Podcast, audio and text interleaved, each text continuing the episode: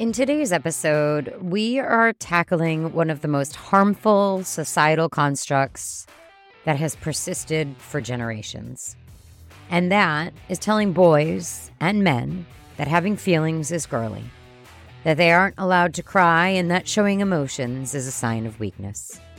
Welcome to episode 169 of This Shit Works, a podcast dedicated to all things networking, relationship building, and business development. I'm your host, Julie Brown, speaker, author, and networking coach. And today I am joined by author Jim Young, whose book, Expansive Intimacy, How Tough Guys Defeat Burnout, explores the rules of masculinity that force men into a false choice. That choice being either face shame by embracing their inner desires for meaningful connection, or invite burnout by following the harsh rules that require men to shun emotions and emphasize achievements. Welcome to This Shit Works, your weekly no-nonsense guide to networking your way to more friends, more adventures, and way more success. With your host, Julie Brown. Here we go.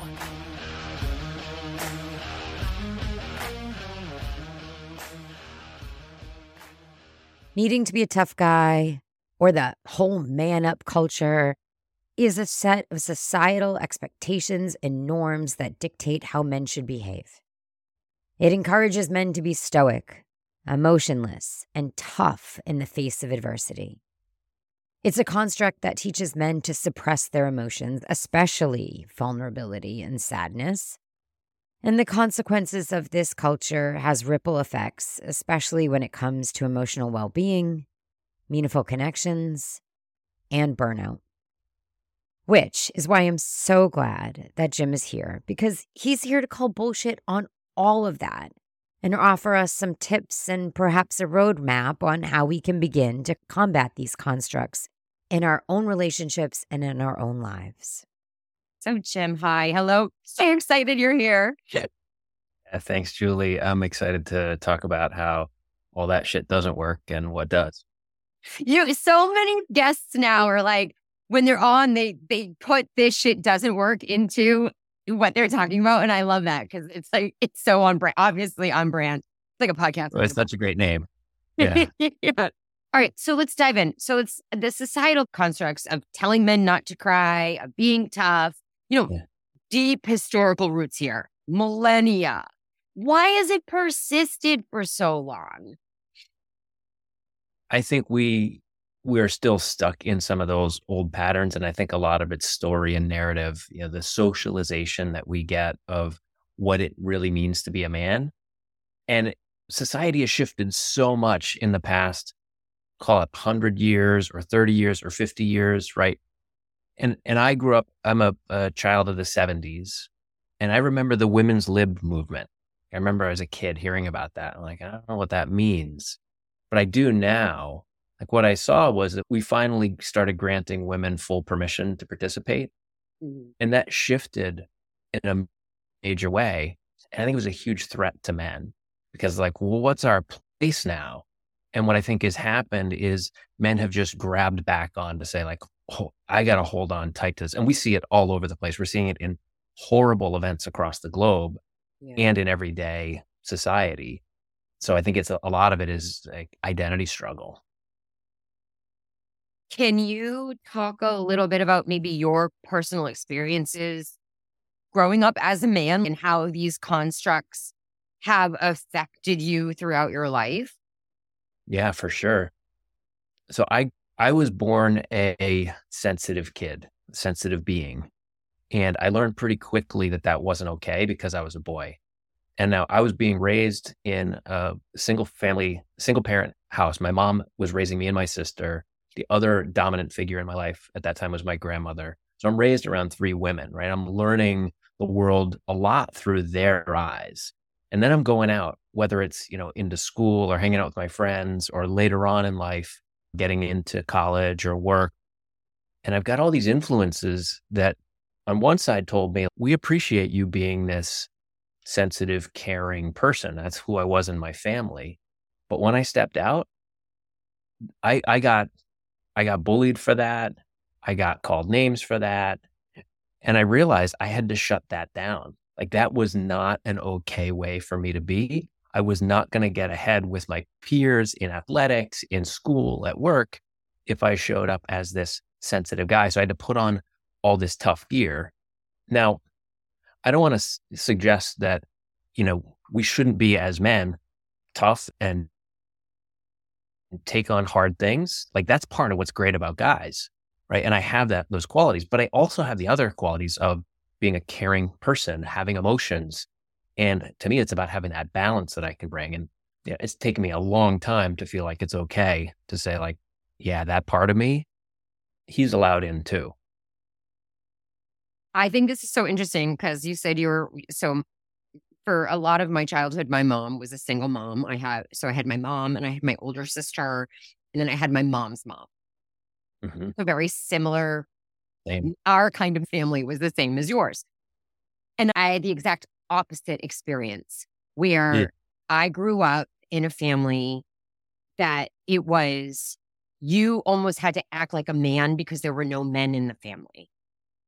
And it was very difficult. It was, you didn't show emotion. You didn't cry. Crying was for babies. I'll give you something to cry about. Like, there was absolutely no tolerance for being a girl.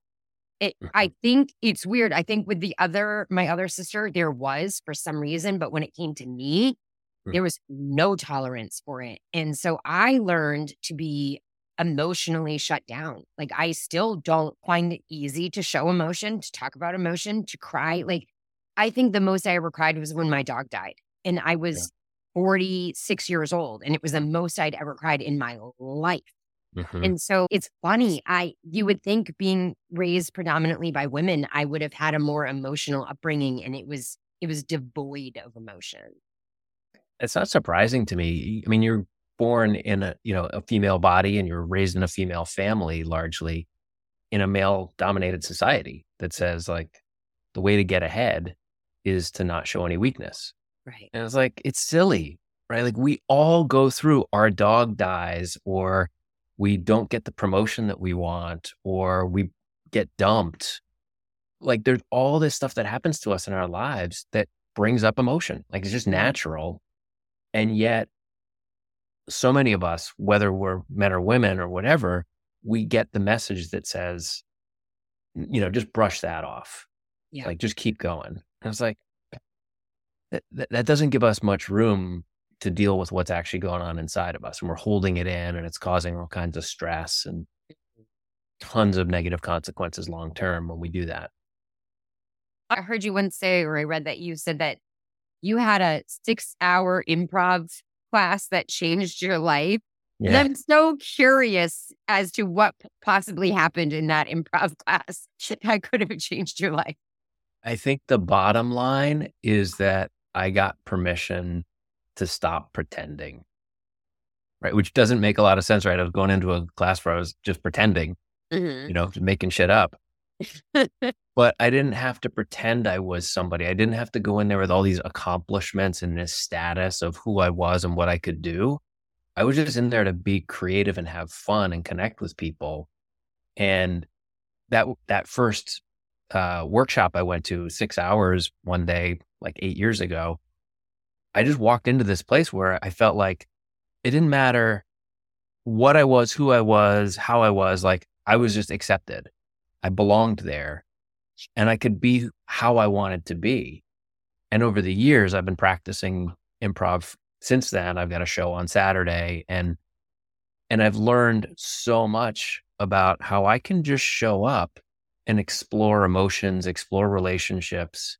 And it's literally liberating. Like, I've felt the weight come off of my shoulders of, like, trying to show up a certain way for people. And it's a little bit funny because it's like, in improv, it's like this constructed thing where I'm going to show up with this persona that I put on, but somehow it frees me up in my real life. Yeah. It's like, I have a couple of questions to ask built off of that. I think my first question is, how do we start being comfortable showing emotion, especially when we're not sure how other people will react to our emotions? Because there's the vulnerability of showing it and then also not knowing how people will react. And like, I I had a really interesting learning experience. Actually, so I don't have children. I have the dogs. And so all the neighborhood kids, like my dogs were there, my kids that they played with, like they would come over and play with my dogs. And so when my dog passed away, the kids in the neighborhood took it really hard. Yeah. And I was over the neighbor's house having dinner or something. And my neighbor's son started crying because he missed my dog. And I'm embarrassed to say it now because because I've learned this. And I said to him, I said, "Oh, baby, don't cry. It's okay." Okay. And I told my husband later when I went home, I said, "Oh, so," I don't want to say his name because I don't have permission, but I was like, "So-and-so was crying because he misses Royce." And he goes, "That's good. That's good that he was crying, that he was showing emotion." And I was like, not the reaction I had. And I felt terrible that I didn't give him this space to cry because I couldn't, because I was still emotionally unavailable from it. Yeah. That makes me think of how I got into improv in the first place, which was my kids. My kids were doing improv classes and they were having so much fun with it. And that's what inspired me. But that connection to that second part is that I think one of the safe places or one of the ways that I got emotional expression modeled for me was my kids. I've got three kids. They're now 20, 18, and 15. And back then, or as they were growing up, I got to see them just be how they were, right? And kind of unfiltered, and realize like, why don't I have that kind of joy? Or how come I haven't cried in 10 years, right? Like I went through a period of time where I didn't cry for like 10, 15 years. Like I held so much shit in. And so I think in terms of how to start expressing that, like, so if there's a model to me, it's look for examples of like how people are doing it in a way that feels interesting to you, attractive to you. Like, oh, wow. Like, look, they seem like they're able to express what's going on. Yeah. And then I like to think of Mr. Rogers. Like Mr. Rogers is one of my heroes.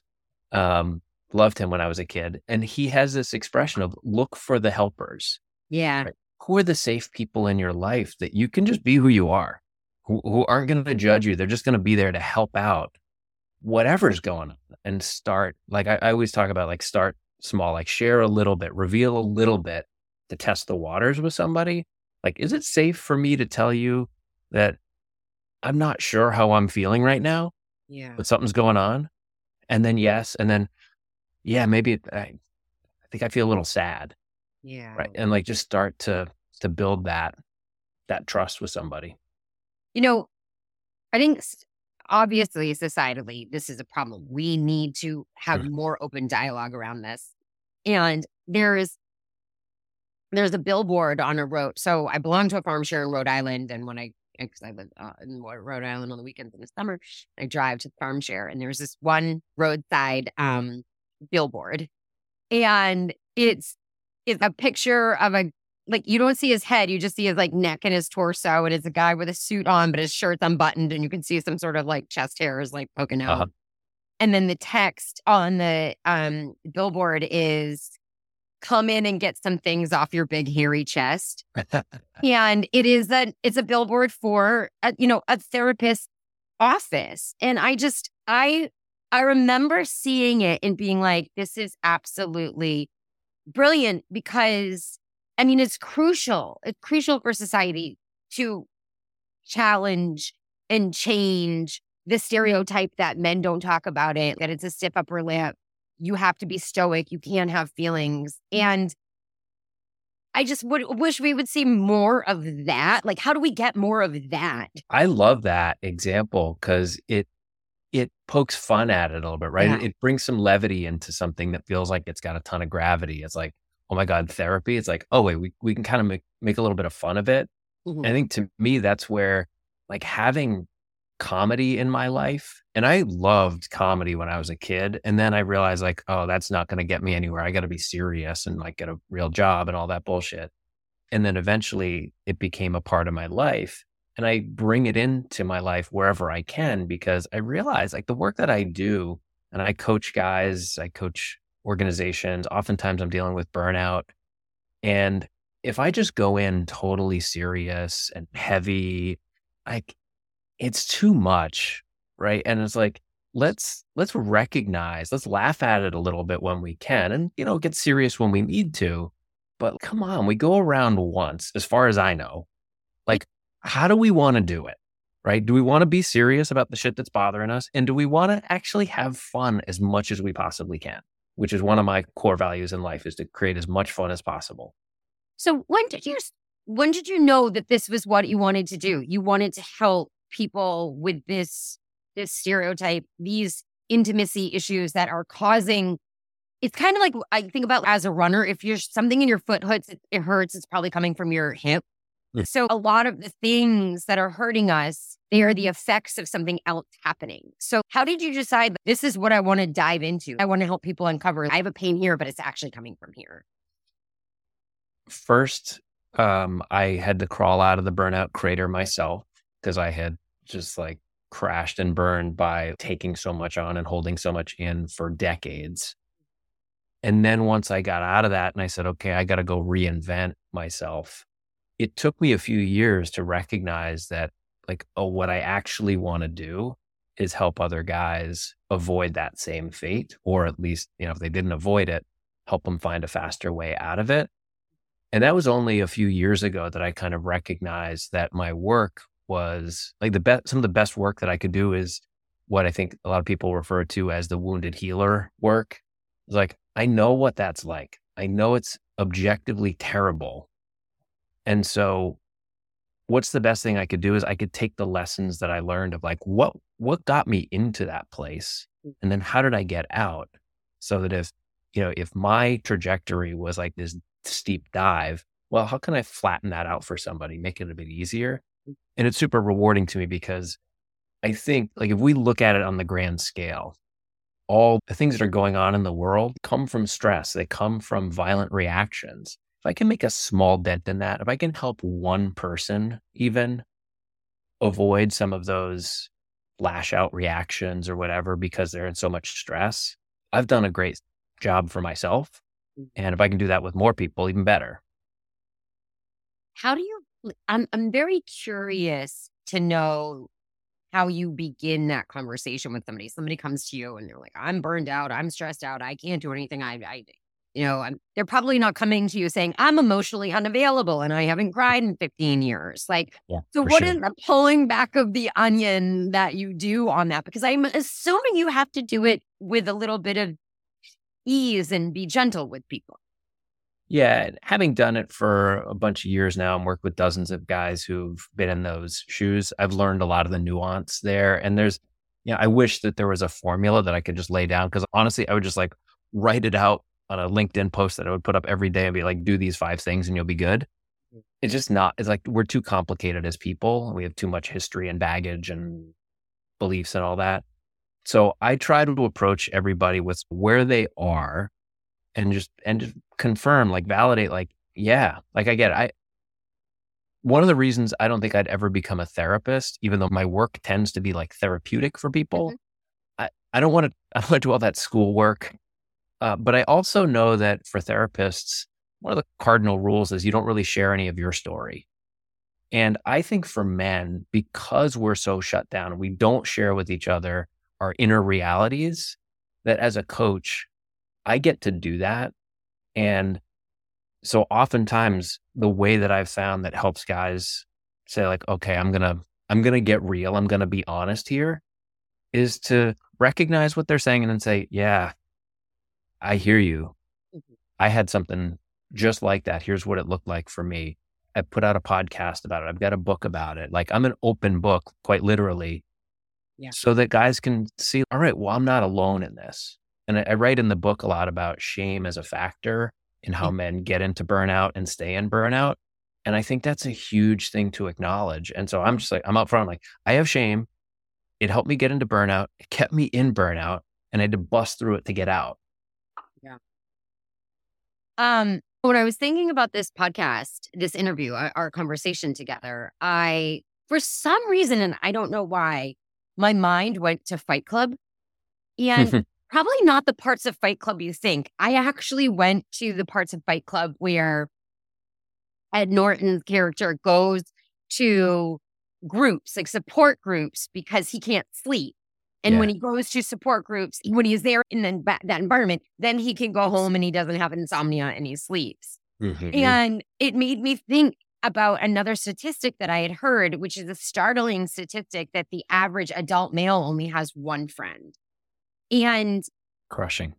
Exactly. And I'm thinking like how much better maybe our lives would be if not, I'm not saying we have to have more friends. I know friendship is a process, but are there groups for men? Like, are there support groups that are like, this shit is hard? Like, we can at least get in a room together and say, this shit is hard. I'm going to start a men's support group that's called This Shit Is Hard. Because it is. It's so funny you asked that question, because like literally today, the day we're recording this, I dropped an episode on my podcast that is all about how men's groups changed the trajectory of my life starting 12 years ago. And I've been involved in multiple of them over the years as a participant, also as a facilitator. Sitting in a circle with other men is millennia old as well. Like, we've been doing it since time began. And it's a way for men to connect in ways that modern society has told them, like, no. You go it alone. You're a rugged individual. You don't need any help. You just go do it and you prove to everybody that you can do it better than the rest of them. Like, that's a disaster waiting to happen. Right. I do think about, when I think about our relationships, I do think a lot about like, what were the constructs when we were evolving? And so I think you said like in a circle around fire, you stayed together for protection and for community. And so many of our basic needs, I think, come from that evolutionary process, but our life is built in a way that pulls us away from those things that allowed us to evolve. Mm-hmm. And I just think it's so interesting. And, you know, I have two nephews, and I grew up in a family of women. Like, it goes beyond just, it was my mom and my Nana. My Nana was one of 5 girls. My mom was one of 2 girls. I was one of 3 girls. My older sister had a daughter. Like, there were no boys. Wow. And when my sister had her first son, she has 2 sons. When my sister had her first son, 10 years ago, I just remember thinking like, well, this kid's probably going to be an asshole because he's going to be spoiled because he's the first son on the tree since the 1800s. But then I also thought like how difficult it must be to raise boys in today's society. Mm-hmm. Yeah, I have 3 kids, and my first kid was born female, now identifies as non-binary. And then I had a son, and then I had a daughter, and it was like, I was so comfortable having a daughter first. I was so at ease with that. And then having a son, I was unnerved by it because like, I don't really know how to raise a boy into manhood because I'm still working on that myself. Yeah. And my dad was not really part of my life growing up. We have a good relationship, but he's just never been connected. I didn't see him much as a kid. I didn't have a lot of strong male role models. I actually never had what I would consider to be a real male friendship, like a real intimate male friendship, healthy one, until I was like 42. It was the first time that I had a conversation with another guy, a friendship with another guy, where I could be my real self. I could tell him what was going on in my life without pretending that everything was fine. Yeah. And the power of that for me, I was like, oh my God, like life got so much easier once I started to be able to relate to other men, because I can relate to women all day long. And I have my improv troupe is me and 5 women, right? It's a fucking blast. And you don't get us. You just can't, just as I can't understand what a woman's experience is actually in the world, despite knowing so many of them really well, I need other guys who get what it's like to go through the world as a man. Right. And I need to be able to talk with them. And I do that now regularly with a bunch of different guys. And I'm glad I'm not part of that statistic of I only have one male friend. Yeah, it's sad. It breaks my heart, honestly. I mean, there's a lot of statistics about adult friendship and how the older we get, the less friendships we have, and that it affects women too. Yeah. Yep. It affects women too, and that the average adult hasn't made a new friend in more than 5 years, and it blows me away. It blows me away, and it breaks my heart on multiple levels.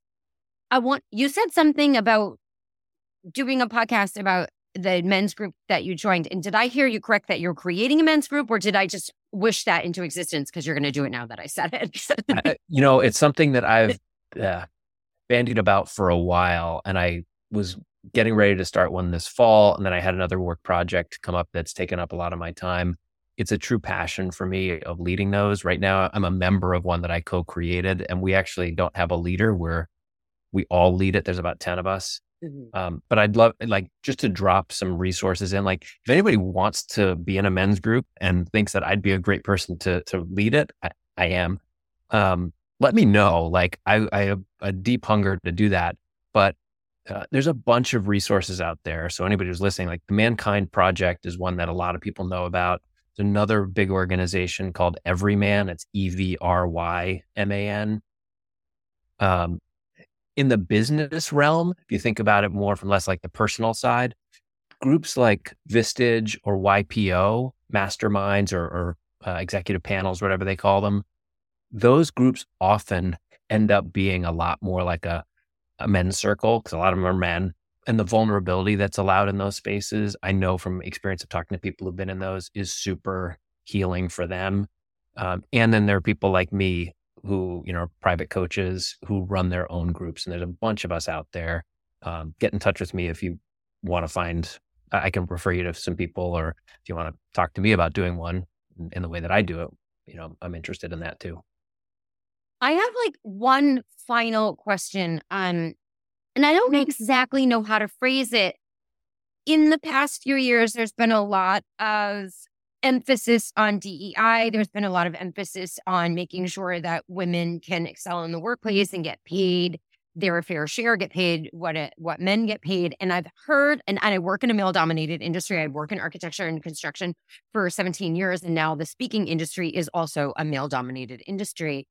And I have had some people in my network say to me, well, I can't get work right now, or it's really hard to be a white male, or now everything's stacked against me. And I'd love to know just how to react to that, because there's something there's a dichotomy here of you have had it so good for so long on a lot of different fronts, but yes, you also were dealing with these constructs that were really difficult, but it doesn't make it okay to be mad that I'm getting a fair share now at what should have been a fair share a long time ago. And right. I'd love to know your thoughts behind that, because I think there are a lot of white males right now who are feeling a huge resentment against what's happening in the corporate world. Yeah, I get it. I actually, one of my long-running projects is I partner up with an organization as a facilitator doing gender equity programs for corporate leaders, and most of them are men. It's talking about how do we balance those scales, and there really is a lot of fear, as layoffs are happening and as the job market is kind of this crazy state. I think it gets really tricky because we're talking about a huge systemic issue that none of us personally created, and yet the reality is white men have benefited. Period. End of story. You can't deny the statistics.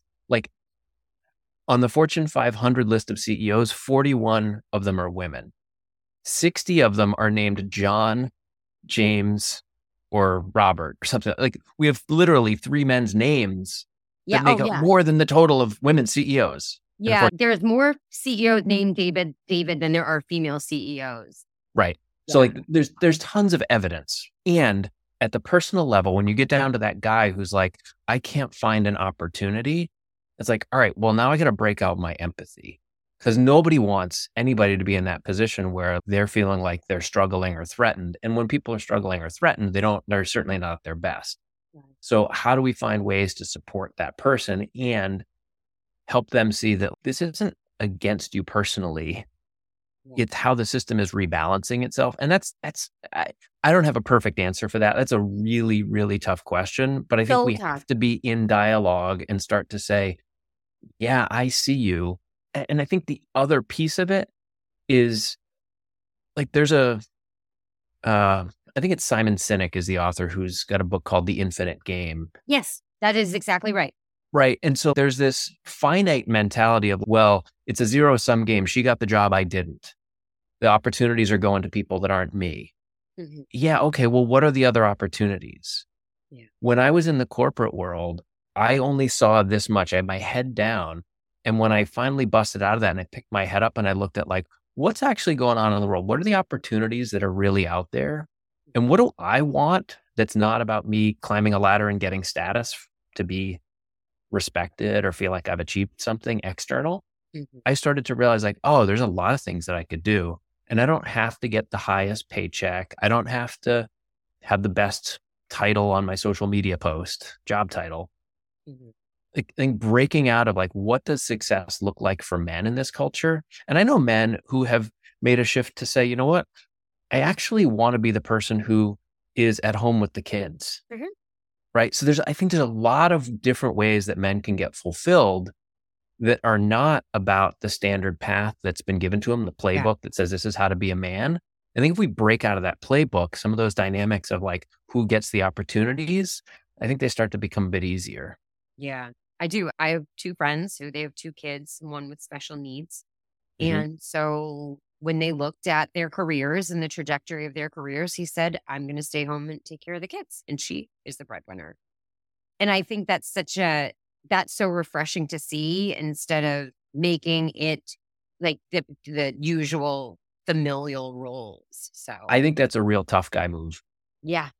Because like, I'm willing to say, like, yeah, I love my kids so much. I'm going to stay home with them. And my wife is in a better position to be the provider in our family financially. I'm providing in a different way. Exactly. And I don't care what you say.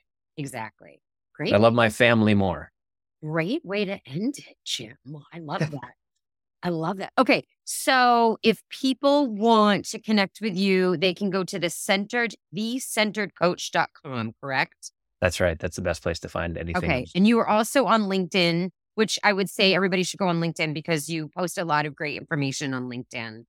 Yeah, thanks. As well. Yeah. And if you search The Centered Coach on LinkedIn, it'll be easier to find me than to look for Jim Young because there's a lot of us. Yeah, like the name Julie Brown, but there's only one big one. There's only one Julie Brown. We know that. This was so great. Thank you so much for coming on. Yeah. Thanks so much for having me, Julie. It can be easy to think that men have it easy. And in a lot of ways, yes, they do have it easier than women. But just because the societal expectations on and constructs for them are different, it doesn't mean that they have it easier in every single way. I'd like to encourage anyone listening, especially men, and maybe even myself, to recognize that showing vulnerability and seeking help is a sign of strength, not a sign of weakness. It may take time and effort and practice and maybe even a coach like Jim to help. But wouldn't it be freeing to break free from the constraints of traditional masculinity and start embracing our emotions without the fear of judgment? Or maybe it's not even the fear of judgment, it's the ability to not give a fuck if someone judges you for it because you know it's better for you and your overall health and well-being than the alternative. I like how Jim gave us the permission to start small. Start small by saying simply to someone, I'm struggling today, or today is hard, or this thing I'm dealing with is a lot. Even if it's in slow drips, to start getting that shit out of your mind and out of your body. Like that billboard said, start getting that shit off your big hairy chest. Okay, now on to the drink of the week, which for fuck's sake, I don't know why, but I didn't expect to find so many websites dedicated to lists like this, quote, manly cocktails to order at the bar, how to look manly at the bar, what is the most manliest cocktail? I mean, it's fucking ridiculous. I actually found an article describing what manly cocktails are and are not. Here's what it said in case you're interested. This is a direct quote. What makes a cocktail manly? A manly cocktail shouldn't be overly sweet. A manly cocktail never employs a straw.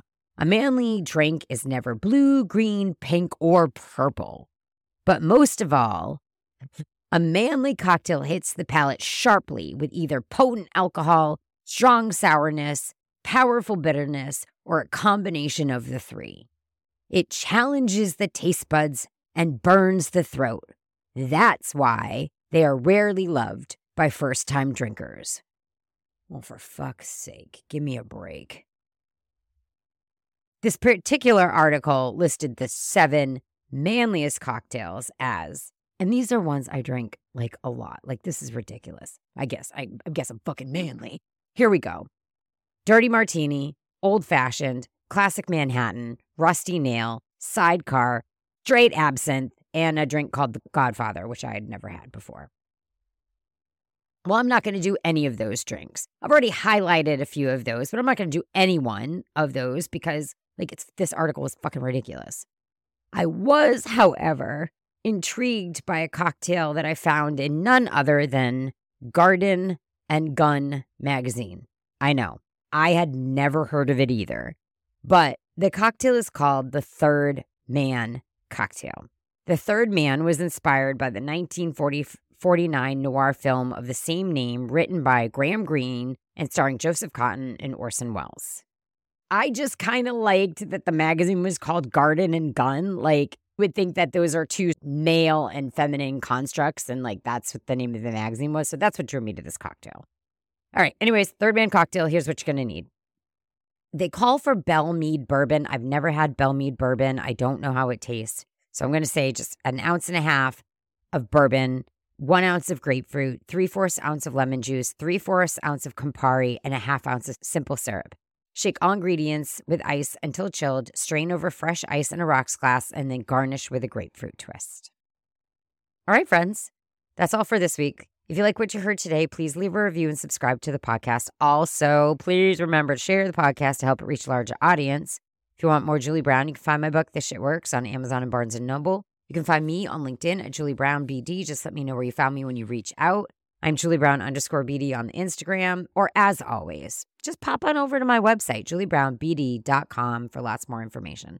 Until next week, cheers. Hey, thanks for taking the time to listen. Be sure to subscribe to the podcast so you never miss a tip.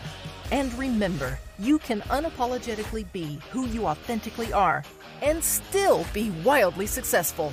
That's a fact. See you next week on This Shit Works.